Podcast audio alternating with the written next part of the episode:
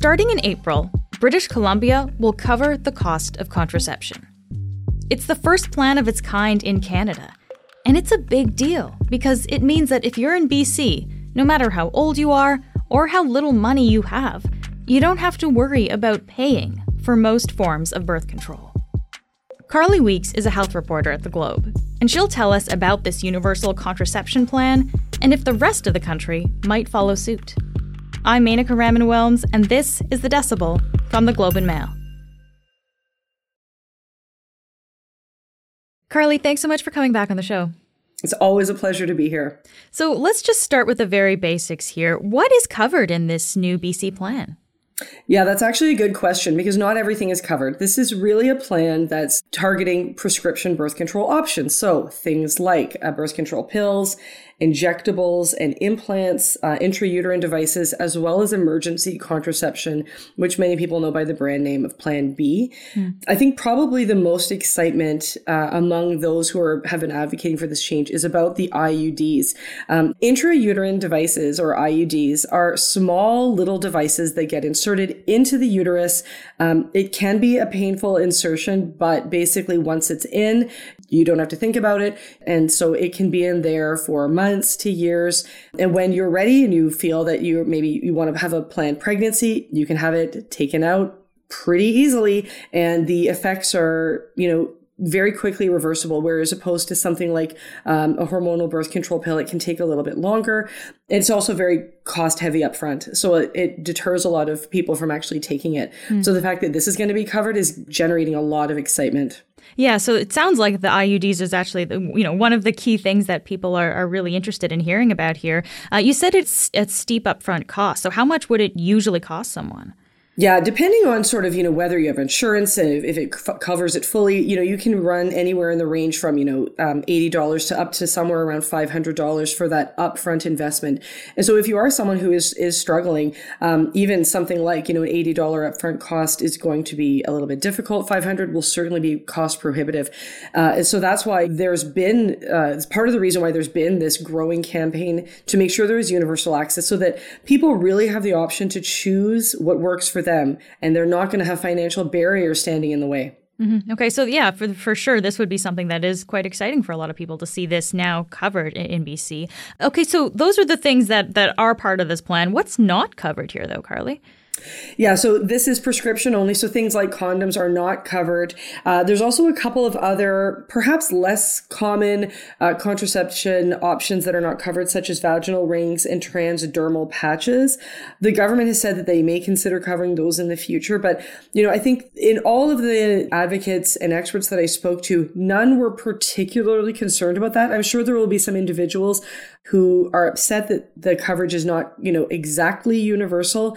Um, but I do think that based on the reaction so far from the community, there's a lot of excitement about the fact that this coverage will be including things like IUDs and, and other devices. Hmm.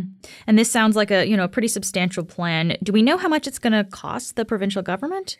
Yeah, they're saying that basically for about three years, they're expecting the cost to run around 119 million dollars. Um, is that a lot? It's hard. To, it's hard to know sometimes with with budgets like this. I don't know. Is that a lot? It sounds like a lot. I mean, the provinces and territories just negotiated an additional forty-six billion dollars in spending, you know, across the whole country from the federal government. Uh, that's just in extra spending over the next decade. Um, you know, healthcare is the biggest line item in any provincial budget. You know, billions of dollars get spent annually. This is, you know, even though it's a lot of money, it, it ends up being a drop in the bucket in terms of overall spending. Hmm. And, and, I think that it's worth pointing out. You know, we're talking about a three-year investment in um, basically prevention you know, making sure people have access to the healthcare that they need. And, and this will end up being a huge cost savings in the long run, uh, because, you know, we know that the rate of unintended pregnancies is quite high. About half of all pregnancies are not intentional. And uh, many of those will end up going to be ended uh, through termination, which can cost a lot of money. And, mm-hmm. and of course, pregnancy and birth costs a lot of money as well.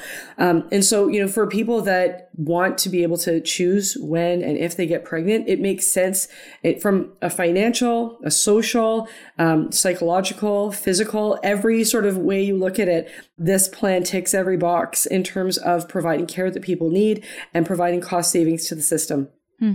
Let's let's just dive in a little bit to the the financial stuff here, because obviously, when a province makes this kind of decision, uh, you said there's actually savings that are hopefully going to come out for the other side of it here. So, do we have any numbers? Like, what is the economic impact of a plan like this? So there's been a number of different studies that have looked at this from around the world, and some of the advocates in Canada have been talking about this as well. Um, and so estimates can run anywhere from if you're going to be spending for every dollar on this kind of a universal contraception program, you will end up saving anywhere from five to ten dollars in healthcare costs. That is what some of the rough estimates show. Just in terms, okay. so it just gives you a sense of how expensive some of the you know effects of unintended pregnancies are, and those cost savings range because they start to go up when you're talking about investing in more effective means of contraception like the IUD. Hmm, okay. Uh, you also mentioned the social and, and the psychological effects of, of unplanned pregnancies. Can, can we get into those a little bit? What are you referring to there? Yeah, definitely. I mean, we know that the highest rates of unintended pregnancies do occur in young people, um, often vulnerable uh, groups that don't have access to birth control. Maybe they don't have access to an insurance provider. And so they end up having an unintended pregnancy. This has, you know, it takes a huge physical toll, a huge psychological toll. And I think that sometimes we do forget that a lot of these burdens end up being carried by groups who are already so vulnerable.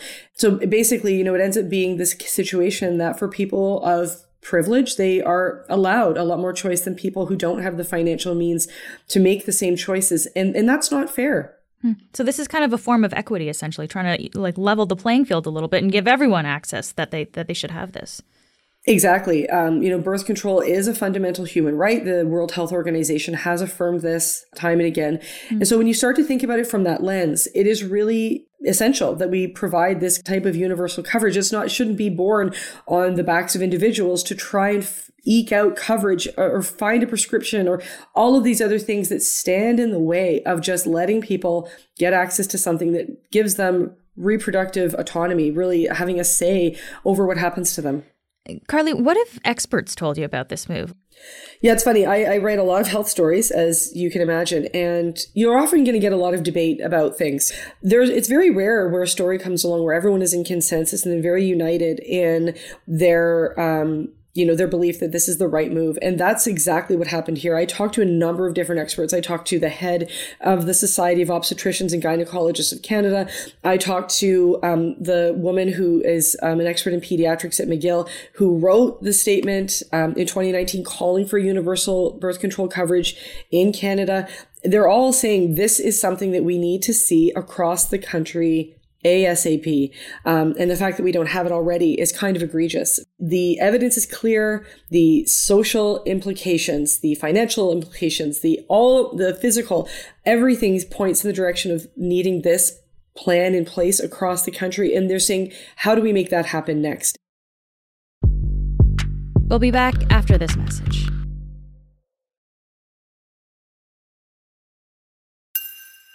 So it sounds like there's there are a lot of things that we've talked about that are covered. Some things are not covered. Are there any other uh, limitations, I guess, of BC's plan? What are what are the experts saying about this? Yeah, I mean, one of the big questions will be how access sort of rolls out. Um, the plan is for this universal coverage to start on April 1st. Of course, right now, a lot of that will depend on your ability to access a healthcare provider because we are talking about prescription options. However, BC has promised to extend um, prescribing privileges to pharmacists. So, right now in provinces like Nova Scotia, you can actually get a birth control prescription from a pharmacist and have that prescription filled on site. And so, when BC makes that move, it will suddenly become much more equitable for everyone. There's a huge uh, shortage of doctors, of nurses, and millions of people across the country simply lack that basic access to the front door of the healthcare system it's difficult for people to get these prescriptions refilled in some cases, and we don't think about that. So I think that's going to be one of the main things that we're that's being discussed in BC is how that access will roll out and when those changes are extended to pharmacists. That's going to be a really key part of making sure this actually ends up being universal. Hmm, yeah. Uh, let's look at the the big picture here a little bit, Carly. Uh, why now? Why did BC decide to to do this now? Yeah, that's a really important question. So there has been a growing movement, I would say, in the last five, ten years, where more and more people are kind of waking up to the fact that, wait a second, if contraception is a universal human right, why am I having to pay out of pocket if I don't have mm. coverage? Why is this something that I can't afford the option that, you know, was really essential to me when I lived somewhere else? And so what happened in BC, there was actually um, an individual that was living in a different country, had access to a certain birth control option, and then found out once they moved back to Canada, it was going to cost a lot more money.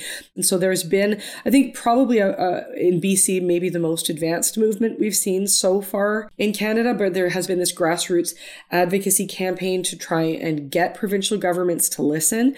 The government there did promise for a couple of years that this change would be made, and now it's finally being realized. Mm-hmm. And why would a province cover cover it only for young people, like that younger demographic? Yeah, so in places like Ontario, for instance, you know, there is a plan where people under 25 don't have to pay prescription costs because there is that recognition that young people may not have coverage through their parents they may not be working they may not have um, you know their income may be too high so they don't get covered under provincial plans that target low income earners. So there is that recognition there but again that's not universal. Um, and so i think that there's uh, basically across canada there has been quite a patchwork where there's been this recognition that young people and you know older people um, people who are low income, people who are struggling shouldn't have to pay for prescriptions. But at the same time, our solutions often end up looking very patchwork. I, I want to ask you about this patchwork that you're talking about, Carly, across the country. Uh, how is birth control covered uh, in the rest of Canada? It's it, as you say the patchwork word is probably the most apt descriptor so i'll unpack that in two different ways so um, if you're not working or you are working and you're not earning a certain uh, below a certain income threshold you may not have any insurance at all um, you may have public insurance so you know the province or you're be able to have the public plan pay for your prescription costs, but it may not cover everything. Again, it may not cover the birth control of your choice. So you're, you're forced to make a different choice, something that may not be as effective, may not be convenient for you to take. Once you get past those insurance options, you know, other people who don't have insurance are just simply forced to pay out of pocket, so they may do without. Other options include things like going to um, specialized sexual health clinics. Some offer coverage. Uh, you know, if you're lucky enough to live near one, you have access, you can get to them. That's great. You know, if you're a newcomer to Canada, you don't speak the language, you know, you may be out of luck. It's going to be so much more difficult to access and navigate through that very complicated system. And then again, we, we talk about, you know, actually getting that prescription. So some provinces, you can go to a pharmacist. Um, so again, if you're lucky enough to have insurance, you, ha- you can pay for it. If you're struggling to, you know, get the insurance, get the payment, um, you know, having a pharmacist there is not going to help you. So you can just see how these barriers start to build up and how, you know, it's easy for people to say that people should take responsibility for their choices and try and avoid pregnancy if they don't want a pregnancy. You can see how difficult that really is in practice for so mm. many people and why we need more options available. Yeah, for sure. Uh, now that BC's done this, then, I mean, it, it sounds like other provinces might be maybe looking at this and seeing this as an example. Can we expect other provinces to maybe follow suit? Typically, when we see um, one province do, you know, sort of a, an important, bold public health measure, that is sort of, you know, the catalyst for others to follow suit. You know, one starts and then the others follow. It will be interesting to see what happens here. You know, I reached out to the province of Ontario last week to ask about this and did not even get a response. So that doesn't seem to indicate that that's really high on the priority list right now. We've seen this time and again. One province ends up being the pioneer and others will follow. I think it is clear that this is an issue that is on the mind of a lot of voters. And so I think that, you know, some savvy politicians will keep that in their back pocket when it comes time for um, big election promises. Hmm. And we've talked a lot about Canada here, Carly, but now I'm wondering, like, how does Canada compare to, to other countries when it comes to birth control?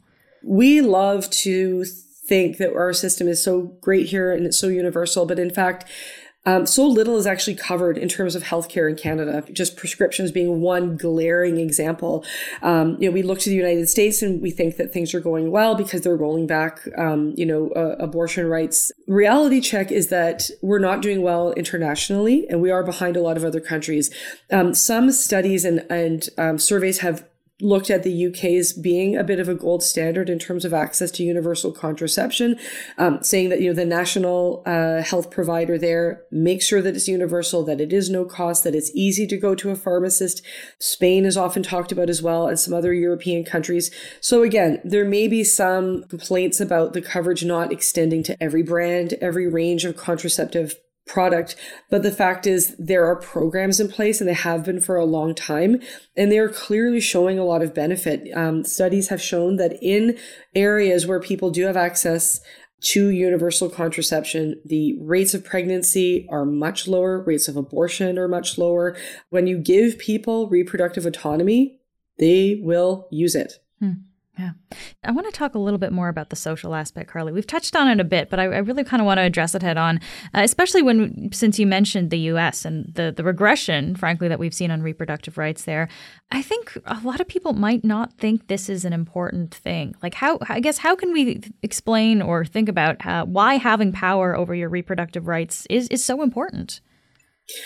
I mean, where to begin? Um, it's it's really fundamental for people to be able to make choices about what happens to their body, to you know, in some cases, regulate um, their cycles for whatever reason. You know, they shouldn't have to explain themselves. It's important for them to have access to the contraception that is right for them, and you know, abortion is such a hot button issue in places like the U.S and in places like Canada, where we continue to have groups that are well funded, that are um, arguing against it, that want to see legislation in place restricting it. You know, a lot of misinformation being thrown about.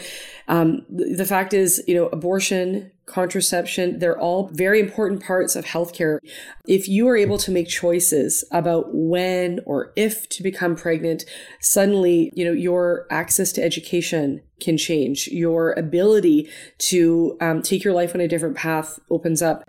And so, you know, if we were just allowing people to make different choices by giving them the freedom that by every health metric they are owed and deserve, it just makes so much more sense on every different measure.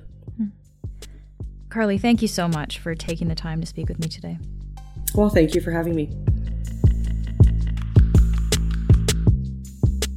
That's it for today. I'm Menaka Raman Wilms. Our producers are Madeline White, Cheryl Sutherland, and Rachel Levy McLaughlin. David Crosby edits the show.